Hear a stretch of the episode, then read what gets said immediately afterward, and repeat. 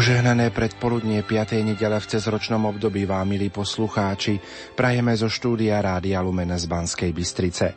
Aj v dnešnú nedelu pokračujeme v relácii Teológia tela v katechézach svätého Jána Pavla II. o ľudskej láske podľa Božieho plánu.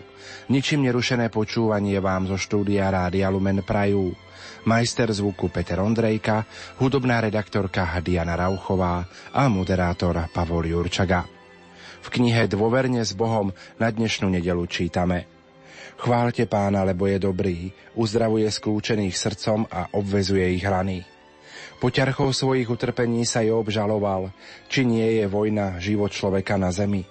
A jeho dni dňami nádeníka, ako otrok, čo prahne po. Mám šialivé mesiace a noci strasti odpočítavam. Job je symbolom utlačeného a mnohými mravnými zlami stiesneného ľudstva. Utrpenie dosiahlo vrchol. Hraničilo so zúfalstvom, ale Job veril v Boha a vzýval ho. Rozpomen sa, ako dých je môj život. Tento nárek svetielkou prostred mora utrpenia nebol nadarmo. Boh sa sklonil nad človekom, poslal mu spasiteľa, aby zmiernil jeho utrpenie a otvoril mu srdce pre veľkú nádej. V tomto zornom uhle predstavilo Evanielium Ježiša uprostred zástupu trpiacich. Prinášali k nemu všetkých chorých a posadnutých zlými duchmi. A celé mesto sa zhromaždilo pri dverách. I uzdravil mnohých, ktorých trápili rozličné neduhy a vyhnal mnoho zlých duchov. Spasiteľ už učinkuje, spása je na porúdzi.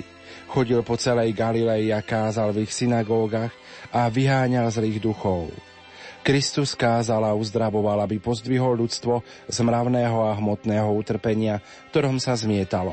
Svojim kázaním osvecoval ducha, zjavoval Božiu lásku, privádzal k viere, dával zmysel bolesti a ukazoval cestu spásy. Svojimi zázrakmi uzdravoval choré tela a vyháňal zlých duchov. Kristus chcel spasiť celého človeka, dušu a telo. Uzdravoval telo, aby sa stalo znamením a prostriedkom spásy ducha. Keď neodňal utrpenie, učil ho znášať s nádejou a láskou, aby prinieslo ovocie pre väčší život. Milí poslucháči, v nasledujúcich minútach vám ponúkame druhú časť rozhovoru našej košickej kolegyne Márie Čigášovej s Richardom Kucharčíkom z Teologickej fakulty Katolíckej univerzity v Košiciach na tému prirodzené metódy plánovania rodičovstva ako ovocie manželskej čistoty. Nech sa vám príjemne počúva. Keby sme po týždni opäť priblížili našim poslucháčom, o čom sme hovorili minulú nedeľu? Minulú nedeľu sme spomínali tému reči tela. Spomínali sme konkrétne to, že manželia túto reč tela prejavujú v rôznych oblastiach svojho sviatostného života. Jednou z tých oblastí je manželský akt, O ňom sme už aj v predchádzajúcich reláciách hovorili, že tento akt má dva významy, spojivý a plodivý význam a že tieto významy od seba nemôžu byť umelo oddeľované. Následne sme hovorili o tom, že existuje predsudok, že prirodzené metódy plánovania rodičovstva sú redukované iba na oblasť biológie alebo na oblasť nejakých biologických rytmov a tam sme dôsledne zdôraznili, že ak by boli prirodzené metódy iba o biológii, mohli by sme ich veľmi jednoducho porovnávať aj s antikoncepčnými metódami, ale ten podstatný rozdiel tkvie v niečom inom a tak výrazne sme poukázali na to, že prirodzené metódy nie sú ani tak o biológii, ako o tej sfére osoby, o tom, že človek na základe rozumu a vôly je schopný seba ovládania je schopný riadiť tie všetky dynamizmy vlastného tela. A v konečnom dôsledku sme načrtli to, že prirodzené metódy plánovania rodičovstva patria ešte do inej dimenzie a tou dimenziou je sviatostná dimenzia, ktorá poukazuje na to, že manželia, ktorí žijú prirodzené metódy plánovania rodičovstva, žijú akýmsi spôsobom manželskú a rodinnú spiritualitu. O čom by sme mohli rozprávať dnes? Dnes by sme mohli z toho pozitívneho opäť skočiť trošku do reality a poukázať na to, že tento rozmer ľudskej osoby, tak ideálny, narušuje žiadostivosť. My sme už viackrát v týchto reláciách spomínali tému žiadostivosti. Celý druhý cyklus teológie tela je o žiadostivosti tela, ale Zvlášť teraz, keď hovoríme o prirodzených metodách plánovania rodičovstva, potrebujeme znova načrtnúť to, čo žiadostivosť je a ako sa žiadostivosť dotýka prirodzených metód plánovania rodičovstva. Keď sme spomínali, že Pavol VI hovorí, že prirodzené metódy, alebo tá periodická zdržanlivosť, ako ju Pavol VI nazýva, je celistvo chápaná, tak práve žiadostivosť spôsobuje alebo narúša tento celistvý pohľad na človeka. Práve žiadostivosť spôsobuje to, že častokrát máme tendenciu obmedziť prirodzené metódy plánovania rodičovstva iba na tú biologickú alebo psychologickú úroveň.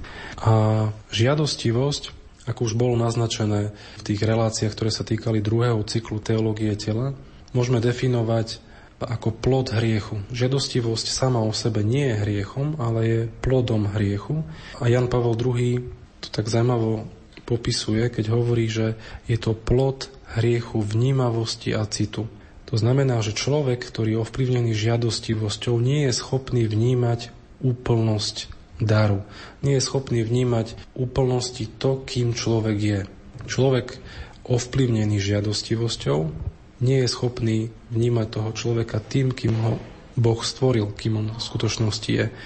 A tak môžem povedať, že má buď taký nejasný pohľad, ako keby také zašpinené okuliare, ktorými nedokáže vidieť celého človeka takého, akého Boh stvoril, nedokáže vidieť hĺbšie hodnoty, nedokáže vidieť viac, ako ten človek v skutočnosti je. V prirodzených metodách nedokáže vidieť viac ako len zachovávanie biologických rytmov plodnosti. A na druhej strane to môže byť taký obmedzený pohľad. To je to, ten príklad s tou pani, ktorá predáva cestovné lístky na železničnej stanici, ktorá cez to svoje okienko vidí iba časť človeka, nevidí ho celého. Tu na vidieť, že tá žiadostivosť spôsobuje tento nejasný pohľad a zároveň tento obmedzený pohľad. Že nevidíme hodnoty, skutočné hodnoty, ktoré sú skryté za žitím prirodzených metód a nevidíme človeka celého, pozeráme sa na ňo iba tak umedzene. A tu sú mnohé problémy, s ktorými sa môžu trápiť aj dnešní manželia a častokrát to celé padá práve na tom, že manželia nevedia, prečo majú žiť prirodzené metódy. Mnohokrát vidia iba biológiu a nedokážu vidieť tie dôvody, prečo tú periodickú zdržanlivosť majú zachovávať. Nedokážu vidieť tie hodnoty, to ovocie, ktoré im to prináša.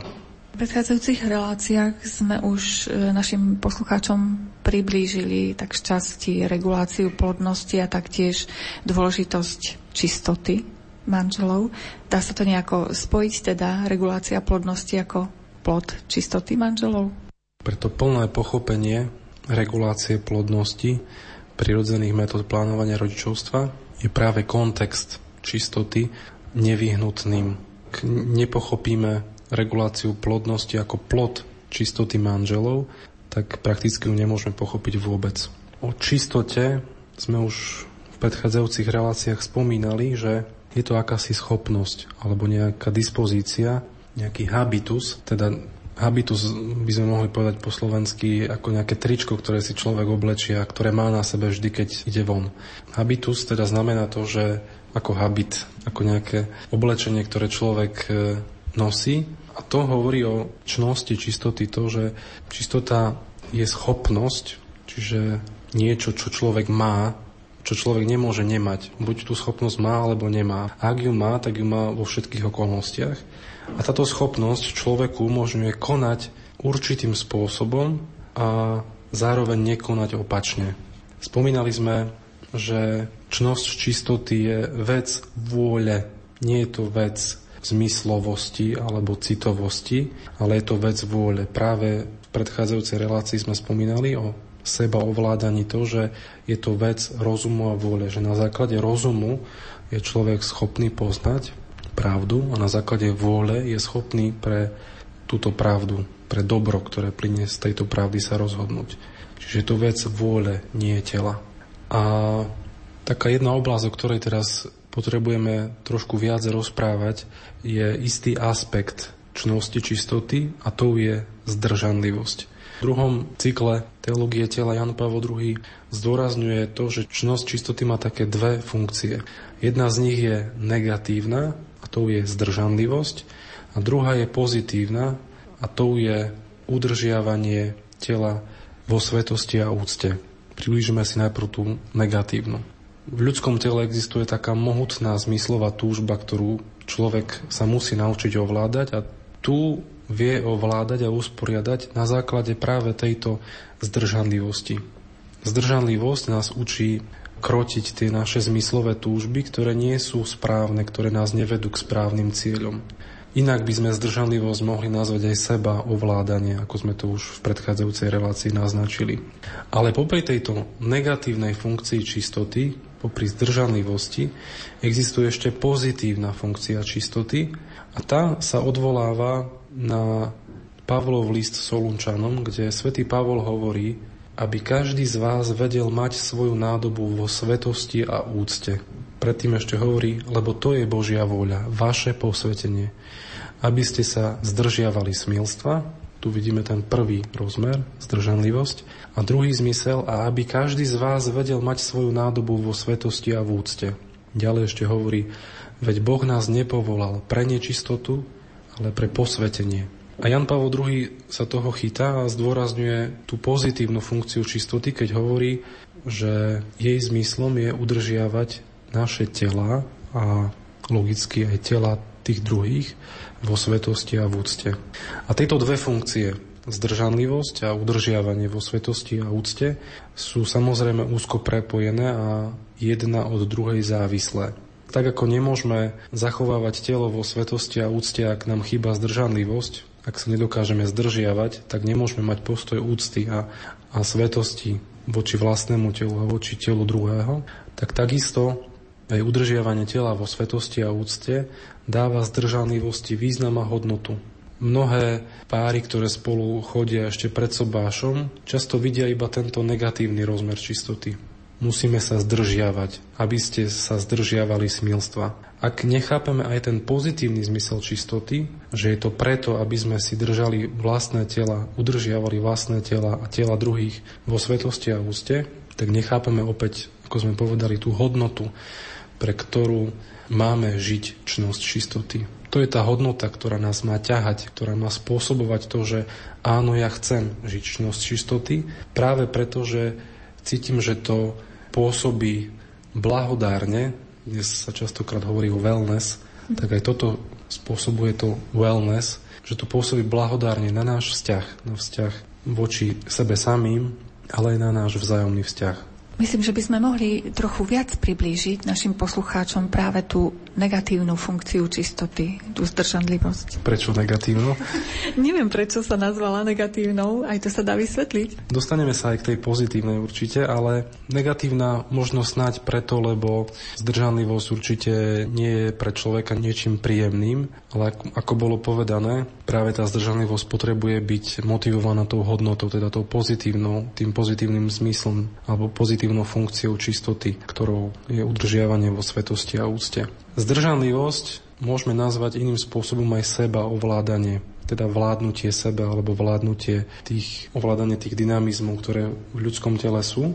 Avšak e, ešte pre také terminologické vyjasnenie je možno treba odlíšiť pojem sebaovládanie od pojmu ovládanie síl prírody. Práve tu sa nám trošku načrtne aj otázka antikoncepcie, Pavol VI v druhom bode Humane Vitae totiž hovorí, že človek dosiahol úžasný pokrok racionálnym ovládaním prírodných síl.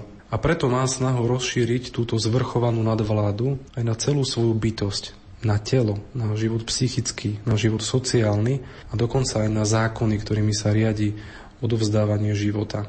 Ovládanie síl prírody poukazuje na to, že človek sa stal takým pánom tohto sveta, že chce ovládnuť všetky tie prírodné síly a prírodné zákonitosti. A vidíme to na plodnosti. Chceme plodnosť ovládnuť cez antikoncepciu, cez potraty, cez umelé uplodnenia, cez sterilizáciu. Tieto všetky praktické príklady poukazujú na to, že človek chce vládnuť nad týmito prírodnými sílami. Ale Jan Pavel II spomína, že toto ovládanie prírodných síl ohrozuje ľudskú osobu, pretože nič nie je tak špecifické pre ľudskú osobu ako seba ovládanie. Človek, ktorý sa zníži k antikoncepčným prostriedkom, doslova znehodnocuje svoju osobu, pretože sa premieňa zo subjektu na objekt. Zo subjektu, ktorý je schopný ovládať sám seba, sa menia iba na nejaký obyčajný objekt, ktorý je riadený kadekým, možno svojou pudovosťou alebo farmaceutickými firmami, je riadený a nedokáže sa sám rozhodovať a sám sebe vládnuť. Keď Jan Pavel II spomína, že metódy sú prirodzenými, sú prirodzenými práve preto, lebo človek je osobou a na základe toho je schopný seba ovládania. Preto sú to prirodzené metódy. Tu sebaovládanie, hovorí komentár k teológii tela, je schopnosť podriadiť podnety a vášne, ktoré pôsobia v osobe, pretože prostredníctvom tohto ovládania sa, sa osoba stáva schopnou počúvať pravdu a teda je schopná rásť. Čiže sebaovládanie to je tá osoba, ktorá si sadne na trón a ktorá je schopná ovládať zmyslovosť a citovosť. To je tá tretia sestra, ktorá potrebuje sedieť na tróne. Ona je tá, ktorá je schopná ovládať aj zmyslovosť, aj citovosť a ktorá potrebuje na tom tróne sedieť. Zdržanlivosť je iba jednou časťou čistoty. Tak ako sme spomínali, je to tá negatívna funkcia čistoty. Je tou schopnosťou ovládať, kontrolovať tie naše nutkania, ktoré máme z telesnej žiadostivosti, ale zdržanlivosť je schopná tieto naše nátlaky telesnej žiadostivosti aj správne ordinovať alebo správne ich nasmerovať vzhľadom na cieľ. Mnohokrát existuje taký predpoklad, že zdržanlivosť vytvára v nás nejaké vnútorné napätie, ktorého sa človek musí zbaviť. To sú mnohé psychologické teórie, ktoré tvrdia, že mladí chlapci musia uvoľňovať svoju sexuálnu energiu, pretože to v nás môže spôsobovať nejaké porušenia alebo nejaké neurózy. Zdržanlivosť vôbec nie je o tom, že túto energiu, ktorú sa máme, potrebujeme uvoľniť iným spôsobom. Zdržanlivosť znamená len to, že ju vieme správne ovládať, správne kontrolovať a správne integrovať a použiť na niečo iné, na niečo iné, čo je dobré. Samozrejme aj zdržanlivosť je potrebné vychovávať od malička. Keď poviem svojej cére, ako to sedíš, keď má sukňu, tak ju učím zdržanlivosti. Keď jej poviem, že musíš si dávať pozor na mužov, pretože môžu na teba pozerať aj zle, tak ju učím zdržanlivosti. Keď ju učím zahaľovaniu, tak ju učím tomu, aby udržiavala svoje telo vo svetosti a úcte. Teda od tých najmenších gest, od najmenšieho, z toho najútlejšieho veku učíme deti k tomu, aby sa zdržiavali nie je to negatívna funkcia, pretože vzhľadom na ten cieľ je táto funkcia vysoko pozitívna, pretože nás učí zachovávať to telo vo svetosti a v úcte. A teda ukazuje sa nám to, že zdržanlivosť je ako keby základnou podmienkou, aby tá reč tela ostala naozaj v pravde. Ak sme začínali tú predchádzajúcu reláciu s tým, že potrebujeme, aby tá reč tela bola vyjadrovaná v pravde, práve zdržanlivosť nám pomáha v tom, aby táto reč tela ostala v pravde, aby reč tela bola vyjadrovaná v pravde. Z toho, čo sme povedali k tej negatívnej funkcii čistoty, ktorou je zdržanlivosť, zdržanlivosť sa teda obmedzuje len na kladenie odporu telesnej žiadostivosti? Jan Pavel II hovorí, že presvedčenie, že čnosť zdržanlivosti sa stavia proti telesnej žiadostivosti je správne, ale nie je úplne kompletné. Nie je preto úplné, pretože táto čnosť zdržanlivosti nikdy nefunguje nejako oddelenie alebo nejak abstraktne, nejak izolovanie od iných čností. Ak by sme vzali celú náuku o čnostiach, ja neviem, spravodlivosť, miernosť, zdržanlivosť, tá čnosť čistoty nikdy nie je vyšpecifikovaná ako nejaká jedna čnosť, ale spája sa vždy s inými čnosťami. To sú opäť tie, v inom obraze by sme to mohli vidieť opäť nejaké sestry, ktoré si pomáhajú a vzájomne sa držia, pretože zase v iných pasážach teológie tela môžeme vidieť, že čnosť čistoty je vždy spojená aj s múdrosťou, s rozvážnosťou. A preto čnosť čistoty a teda zdržanlivosti nie je iba o tom kladení odporu telesnej žiadostivosti, teda nemá len túto negatívnu funkciu, ale má aj vysoko pozitívnu funkciu. Ale skrze tento odpor telesnej žiadostivosti je zaujímavé, že sa otvára pre tie hĺbšie hodnoty ľudskej osoby. Práve tým, že manželia odporujú nejakej telesnej žiadostivosti, keď, e, ja neviem, muž odporuje nejakej krásnej žene, tak e, tým sa učí práve tým hĺbším hodnotám, ktoré táto žena v sebe má. hlbším hodnotám, ktoré on ako manžel prežíva. Zamýšľa sa nad hlbšou hodnotou, ktorou je jeho manželka. A teda tá prax, ktorá môže pôsobiť negatívne, nás prakticky otvára pre mnohé ovocie, ktoré je pozitívne. Mohli by sme našim poslucháčom uviesť nejaký konkrétny príklad čo môže byť pozitívnym ovocím zdržanlivosti. O tom ešte budeme rozprávať v ďalších reláciách, ale takým konkrétnym prejavom zdržanlivosti je to, že zdržanlivosť chráni dôstojnosť manželského styku. Práve vďaka zdržanlivosti manželia dokážu nájsť harmóniu medzi dvoma významami manželského styku, medzi plodivým a spojivým významom. Zdržanlivosť ako keby ochraňuje tú dôležitosť a dôstojnosť, ktorú sám manželský styk v sebe nesie, nie len vzhľadom na plodnosť. Teda nie len kvôli tomu, že môže byť plodným. Toto nie je hlavná motivácia prirodzených metód. My nechránime manželský styk iba kvôli dieťaťu, ale prirodzené metódy plánovania rodičovstva, teda zdržanlivosť v tých neplodných obdobiach, keď manželia neplánujú mať ďalšie dieťa, tak e, je pozitívom aj pre ich sám manželský styk, bez ohľadu na to, či to dieťa chcú počať alebo či nechcú počať. Teda on, tá zdržanlivosť v konečnom dôsledku chráni ich manželský styk, dôstojnosť a dôležitosť tohto manželského styku. A Jan Pavel II, keď e, poukazuje na manželský styk a na jeho veľkú dôstojnosť a dôležitosť, tak sám si je vedomý toho, že držanlivosť sa môže zdať, ako keby spôsobovala nejakú újmu manželom, že teda prichádzajú o to najhlbšie zjednotenie, ktoré môže existovať medzi mužom a ženou. Chce však odhaliť viaceré možné iné prejavy náklonnosti, ktoré manželia za ten čas, keď sa zdržiavajú od manželského aktu, môžu a majú nachádzať vo vnútri svojho manželstva, aby tak dokázali svoj manželský život udržiavať, chrániť, aby dokázali možno nachádzať iné prejavy, ktoré môžu ten ich manželský život obohacovať a v konečnom dôsledku, aby aj vďaka týmto iným prejavom náklonnosti sa dokázali za nejakých priaznivých podmienok zrelo rozhodnúť pre mravne správny manželský styk. Teda ako keby sme chceli poukázať na to, že aj tie obdobia zdržanlivosti môžu mať veľký, veľmi veľký pozitívny význam práve pre zachovanie dôstojnosti a dôležitosti manželského styku.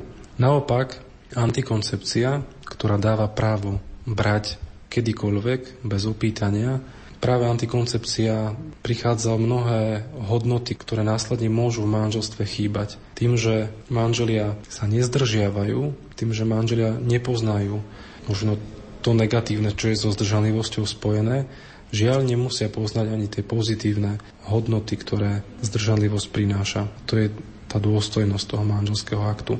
Mnohí manželia, ktorí žijú antikoncepčne alebo istý čas žili antikoncepčne a poznajú aj prax prirodzených metód, sú dôkazom toho, že ten ich manželský akt sa znížil na veľmi nízku úroveň a na veľmi neosobnú úroveň. Možno si naši poslucháči spomenú, že v predchádzajúcich reláciách sme hovorili napríklad aj o tom, že citovalo sa to z tých patričných dokumentov, že žena má byť podriadená mužovi, za čo on by ju mal mať rád. Má tento výrok súvis s tým, o čom rozprávame teraz, s tými prirodzenými metodami plánovania rodičovstva? Svetý Pavol v liste Efezanom hovorí, aby sa manželia podriadovali jeden druhému v bázni pred Kristom. Tento výrok Jan Pavel II rozoberá v takých dvoch krokoch. V prvom poukazuje na to, že manželia sa majú podriadovať jeden druhému aj v tejto otázke plodnosti.